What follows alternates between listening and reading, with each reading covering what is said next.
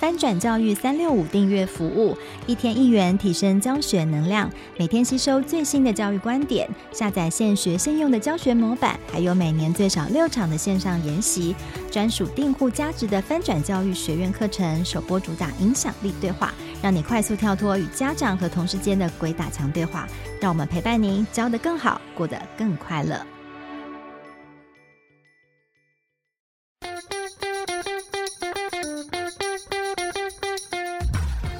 教学要给力，班级经营先搞定。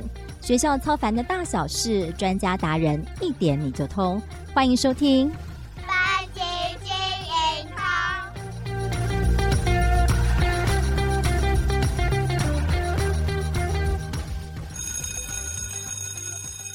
Hello，班级经营通的听众朋友们，大家好，我是美声主持人邵文，呃，非常开心今天又来到了我们班级经营通的节目哦。那不晓得大家最近过得好吗？最近邵文觉得工作又忙又累哦，好像也不是最近哦，觉得好像每天工作都像陀螺一般转啊转啊，同时间好多好多又忙又累的事情哦。最近看到了一本新书哦，是胡长高心理师的这本。刻意放松的这本新书哦，里面的每一个字句里面的形容的状态，我都觉得好像在讲我。它里面这本书特别的是要提供给现代人。就是一些压力调节的练习，尤其是给忙碌成瘾、恐惧的现代人哦。那我就觉得哇，看起来好像在讲我，因为我没有像老师们一样有寒暑假可以过。但是怎么样可以在我们工作当中可以找到一些自我调节跟自我放松的方式哦？这一集有点像是个人的私心出发啊，想要来找呃心理师好朋友来一起来聊一聊，也跟听众朋友们一起来做分享。那我们这一集，我们先来邀请我们的咨商心理师胡展誥心理师，Hello。Hello，绍文好，大家好。Hello，老师好哦。你平常就是在校园分享哦，或者是在接受大家民众的一些咨商咨询的时候，是不是很常有很多人跟你分享，就是工作压力大啊，找不到时间好好休息等等的状况啊？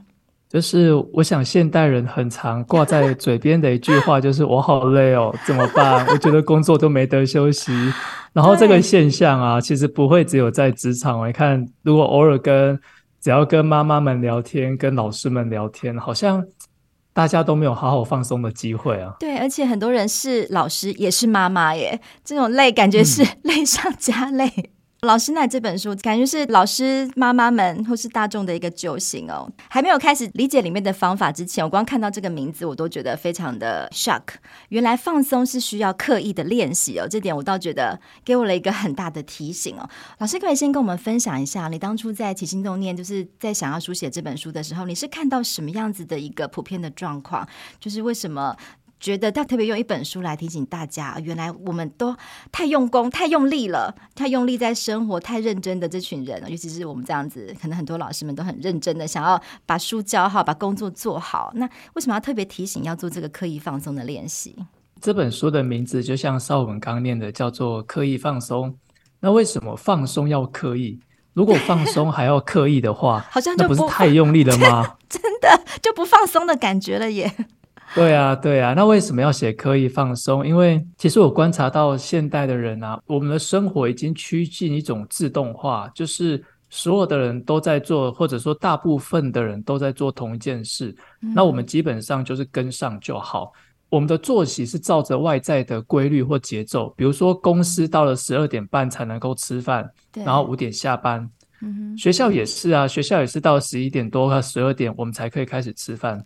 那这样会有什么影响呢？就是我们的生理需求是跟着节奏在走，嗯、而不是跟着你现在肚子饿了，你需要吃东西。是。那我们都会觉得啊，这很正常啊，我们就是过团体生活，本来就该这样子嘛。嗯，没有错。从这个工作或者从团体生活来看是这样子，但是这样子的节律久了之后，我们会慢慢的忘记自己真正的需求到底是什么。是。比如说，我们就会开始想啊，等我把工作做完再吃饭啦。对，等我把这个忙完，我才要放松。嗯、所以呢，我们的吃饭、放松、休息都不是依照着你身体的需求，而是依照着别人期不期待你这么做，嗯、或者你现在手边有没有工作要忙。对。然后我们会把这件事情啊当成是一件理所当然的事情，那慢慢的，你就会忘记现在的自己是需要被照顾的，是需要被放松的。真的会不敢呢、欸？会觉得哎、欸，我旁边的主管、旁边的同事都还在忙哎、欸，我可以现在起身休息一下吗？尽管肚子已经饿，就是已经脑容量就是已经快要缺氧、缺糖、缺能量了，但还是还是得这样坐在那个位置上，继续的盯着荧幕，但也不知道自己在干嘛。会不会很多人是这样的状态？对，这是第一个。那还有一个，就是因为现在的网络很发达嘛，我们可以很快得到。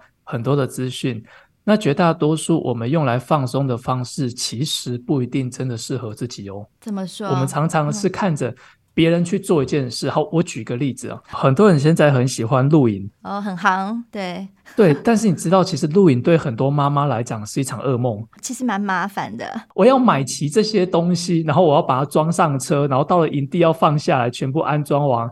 然后隔天呢，我要把它收起来，回到家再整理，然后再 再下车再归位。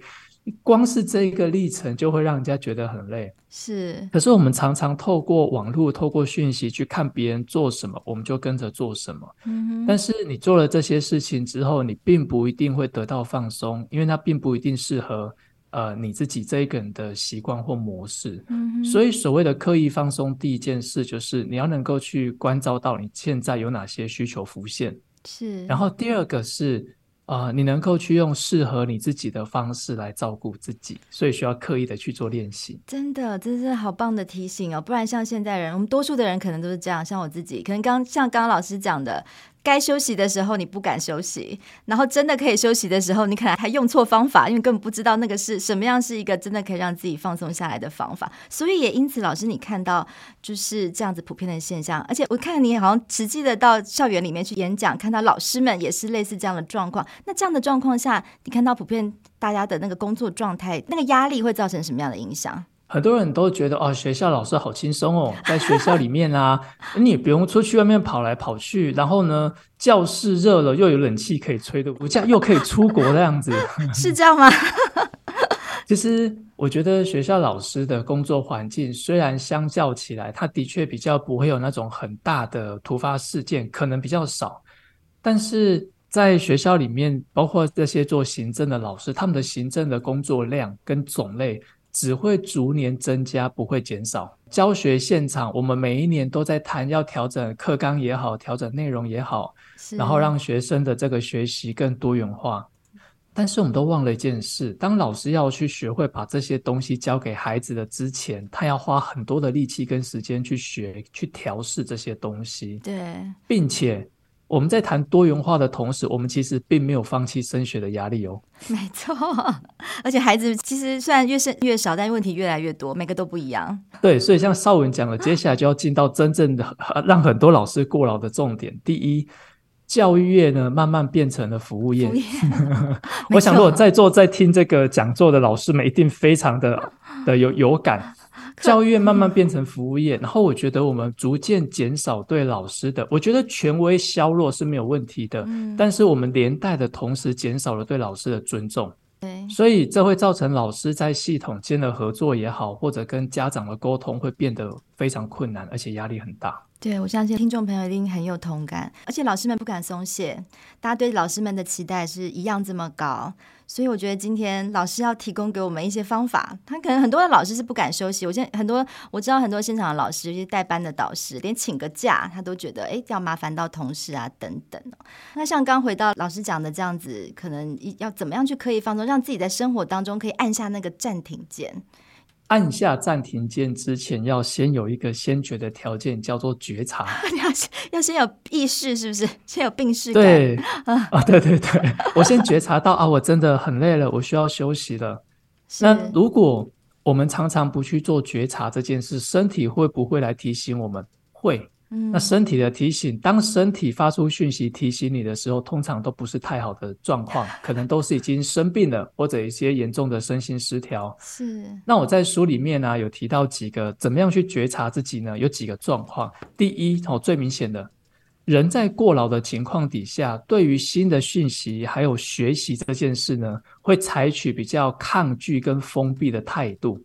那这个在每个礼拜三下午，我到学校去做演讲，老师的表情就很明显看得出来。怎么说？就你会看到有些老师的表情进入一种很厌世的状态。嗯，就尤其是像放松这种主题，他们就会觉得，哎、啊，你就让我在学，在这个呃办公室里面改作业，甚至呢，你就让我回家就好。你要我来听什么放松的主题呢？对，听我待在学校 一点都不放松啊，是因为很多老师进入过劳的状态底下的时候，新的讯息进不去了，所以他们就会开始沿用惯性的方式，就是我要把问题。解决完，我要把作业改完，我才能休息。嗯、但是其实就是这一种框架，让我们进入过劳的状态。所以第一个过劳的时候，通常你会觉得你特别的不耐烦，然后你不喜欢再接收更多的讯息。哦，这是第一个。好。第二个，请注意哦，过劳的时候，我们会非常容易对自己也好，对外界也好，做负向的解读。好，我举个例子哈，像刚刚那个讲座，就是听着有什么用？听着也没有用啊。我觉得我不可能有更多学习的，我觉得我不可能撼动这个家长，因为真的太难沟通了。嗯、我觉得学这么多对未来也不会有什么帮助。天哪，好负向哦，负能量爆表。对，这个是第二种状态啊，大家可以拿个笔来打个勾。我现在已经有两个勾了。好，继续。对，那接下来在书里面就有提到一些哈，我在书的八十二页就有提到一些指标，比如说你觉得。你的食量开始有改变，吃的太多或者比平常吃的更少，嗯、你的睡眠有一些影响，然后还有很容易忘东忘西，注意力不集中。不是初老，嗯、可能是真的 已经压力太大了，自己可能不自觉。对，比如说拿着手机找手机啊，出了门才在想，哎，我的门到底有没有关？然后重复已经两三次，然后旁边的人看你都看到傻眼这样子。哇，这个好哦！大家听众朋友，如果现在有这些症状的，你可能要仔细再继继续听下去哦。可能你的脑袋已经开始没有办法再接受更多新的资讯，开始有呃，对于事情新的资讯来的时候，第一个负向解读，可能也甚至对自己也有很多呃严厉的批评等等哦。这个时候要特别提醒自己，要开始按下暂停键，对不对？还不知道怎么按下，但是你要先察觉，这是一个你必须要留意的一个时机点。对，没有错。先有觉察，才可能有改变。那接下来呢？我们觉察到了这样的状态之后，我们下一步可以做些什么呢？接下来啊，邵文就问到很重要的关键了。很多人发现自己过劳的时候啊，又进入这个惯性模式，就是脑袋开始思考：我到底发生了什么事？哪里出了问题？我应该怎么解决？但老实说，这不是一个容易解答的问题，因为我们已经用某种方式。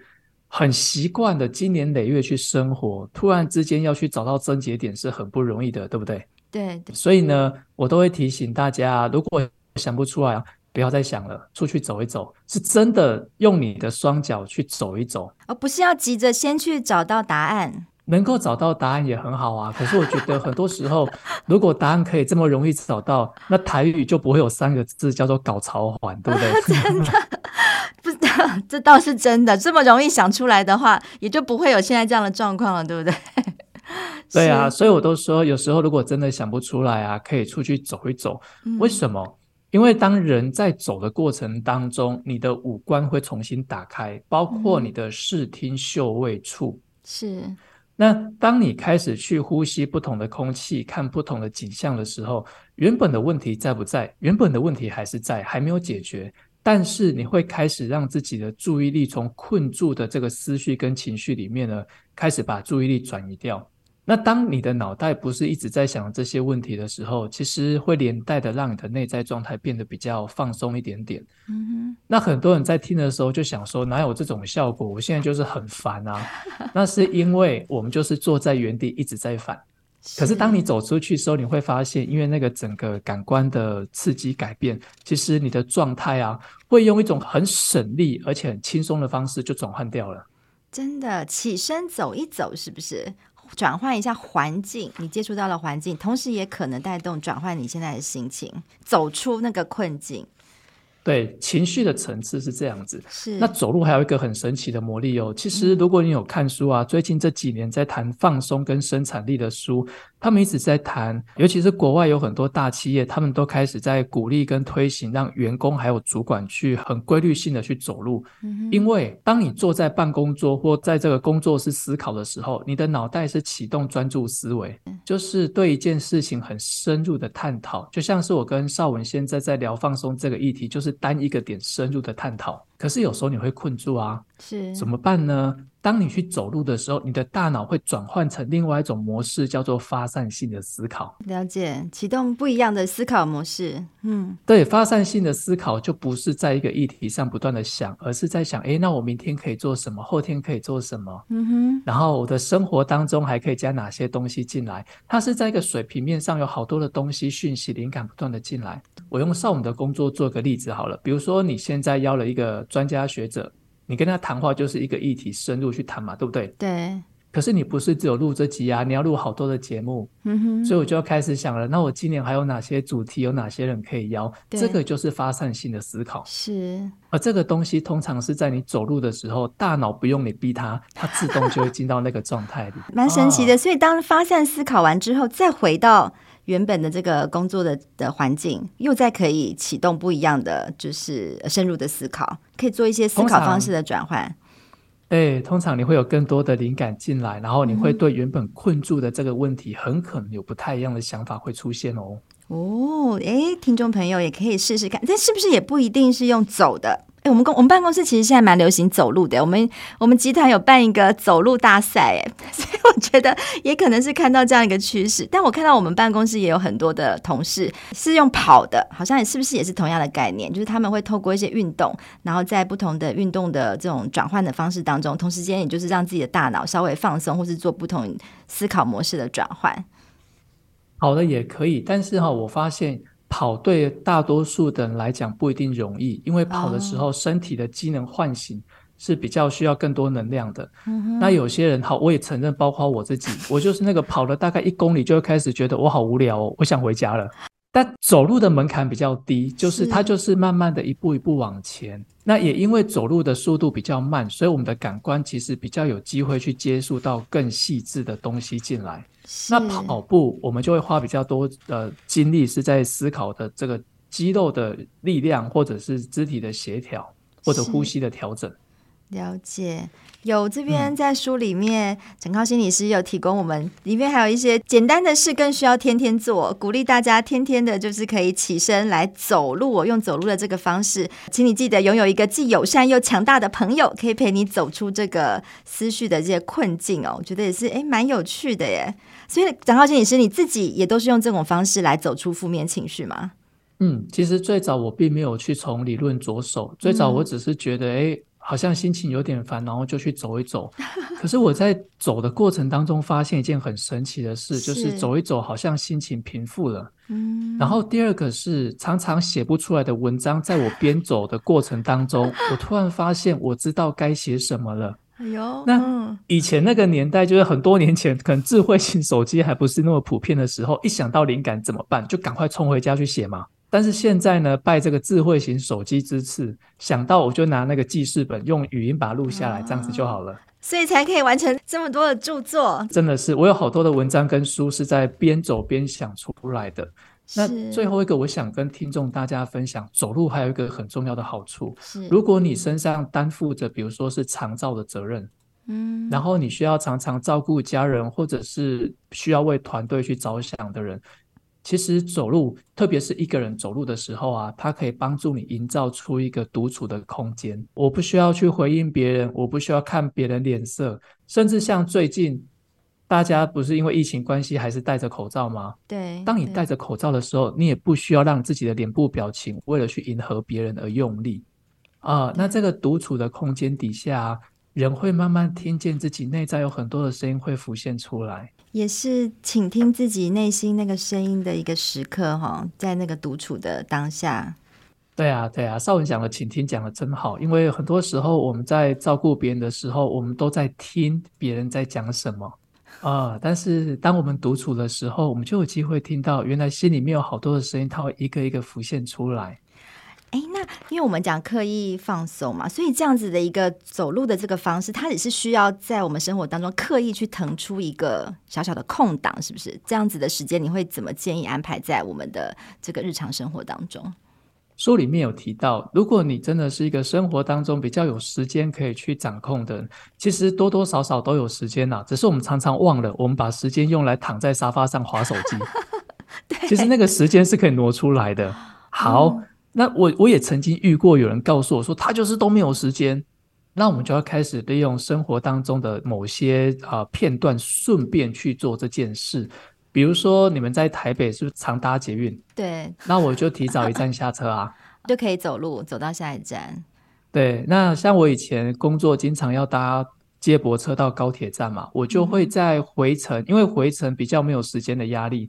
那我就再回到我家的前两站，我就按了公车铃，我要下车，嗯，然后就走那一趟路回家。另外一个就是，可能你们像你们如果住在台北市，或者像住大楼或社区，基本上你们就是把垃圾丢到子母车嘛。那像我们住在这种穷乡僻壤的地方呢，基本上我们就是要去追垃圾车。那我就会提醒自己，我就是带着垃圾，然后很轻松的换上运动鞋，不是骑摩托车出门，而是用走路的，走到那个定点。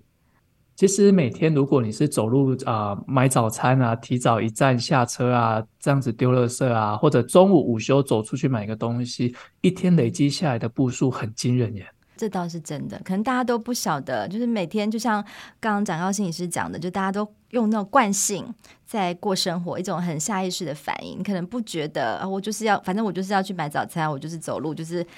然后不然就是边走，甚至都还在边在划手机，比较没有特别的意有意识到说，可能你现在的状态，或者诶可以利用这样子的一个小空档，也可以做一些放松的练习。这本书里面，我觉得还有蛮多刻意放松的一些练习，包括说怎么样有意识的帮助自己可以充电，因为我觉得人一定都会有累啊、疲劳的时刻。除了刚刚讲的这种生活中可能一些走路啊，或是一些这种按知道有觉察，知道按下暂停键，里面还有提到一些帮助自己充电也不同的模式，有没有一些什么样的例子？可以告诉我们的呢？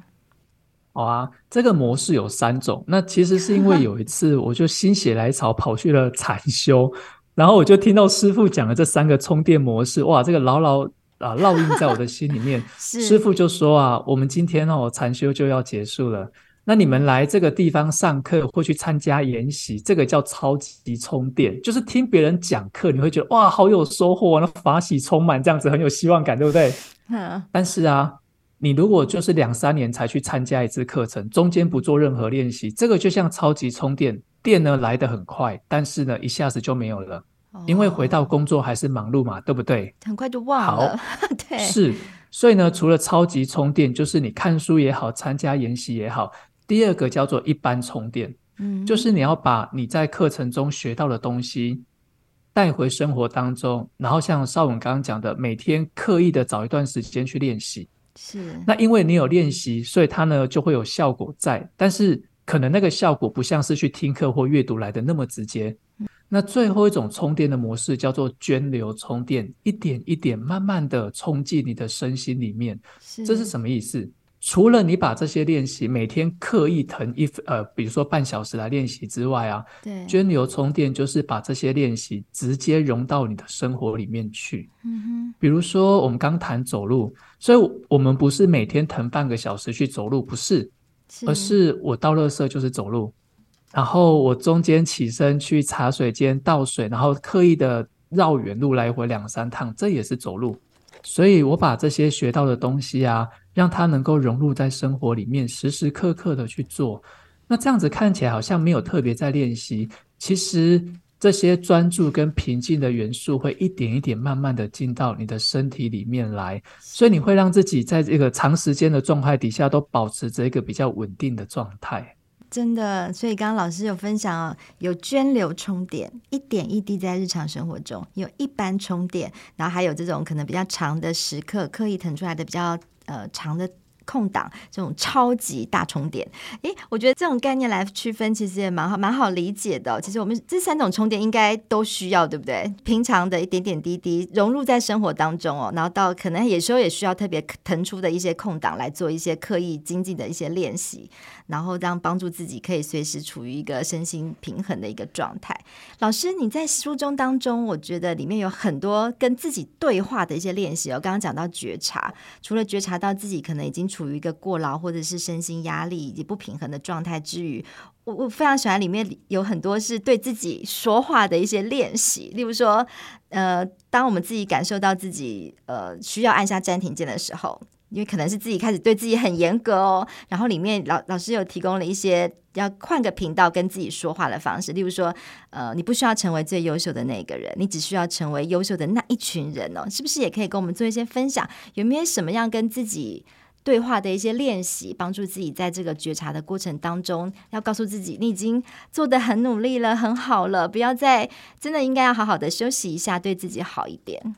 我在书里面有提到一连串的对话，那其中我觉得很想跟大家分享的就是，也包括有时候因为某些事情上来，情绪就跟着引发了。嗯哼，那情绪引发了当下，其实什么都做不了，因为脑袋就困在那个情绪里。对，怎么办呢？我就会出去走路。嗯哼，走着走着，觉得诶，好像整个人比较稳定一点，我就会问自己几个问题，而且那个问不是直问哦，而是你好像在。陪伴着一个受伤的小朋友，然后你就坐在他旁边。我会问他说：“第一个是刚刚发生了什么事？你怎么会有这么大的情绪呢？”第二个就是那在这个刚刚发生的事情里面，你真正最最想被听懂的是什么？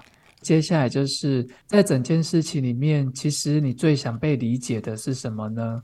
听懂的部分，它就是一个比较表面的，你希望在想什么被听见。是。可是你想被理解的，就是你内在最真实的核心。其实你没有说出口的，嗯、你想被理解的是什么啊？那最后一个就是，那如果可以的话，在刚刚那个情境底下，你真的希望别人可以帮助你或者为你做的是什么？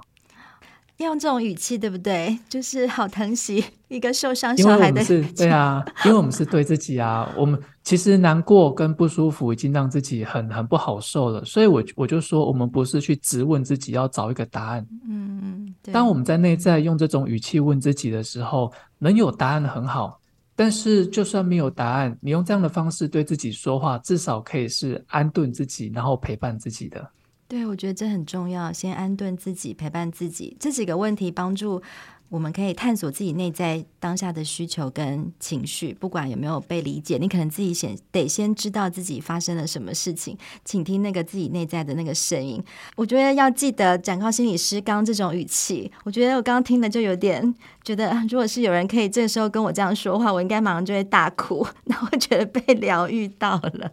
老师今天的访谈特别提醒我们，放松也是需要刻意的练习。然后包括你可能需要透过一些方法去觉察自己当下的状况，不是跟着团体的时刻表，或者是配合着大家的眼光哦。你是需要随时的觉察自己的身心的状况。然后老师也今天提供了一些按下暂停键的方式，或者是让自己情绪做一些觉察练习对话的方式哦，甚至是有时候。当你自己困住的时候，不妨起身走一走哦。不晓得今天听众朋友，如果你今天觉得有帮助的话，也可以起身走一走，然后听听回顾一下今天的节目，也或者是你看，可能是边走边听着我们的节目都非常好哦。希望今天的呃访谈的内容也可以帮助大家在生活中找到压力调节跟找回安定自己的一些方法。那我们今天非常谢谢心理师，谢谢展告，谢谢邵文，也祝福大家。那我们今天的节目就到这边，那我们非常谢谢大家的收听，那我们班尼精通，下次见喽。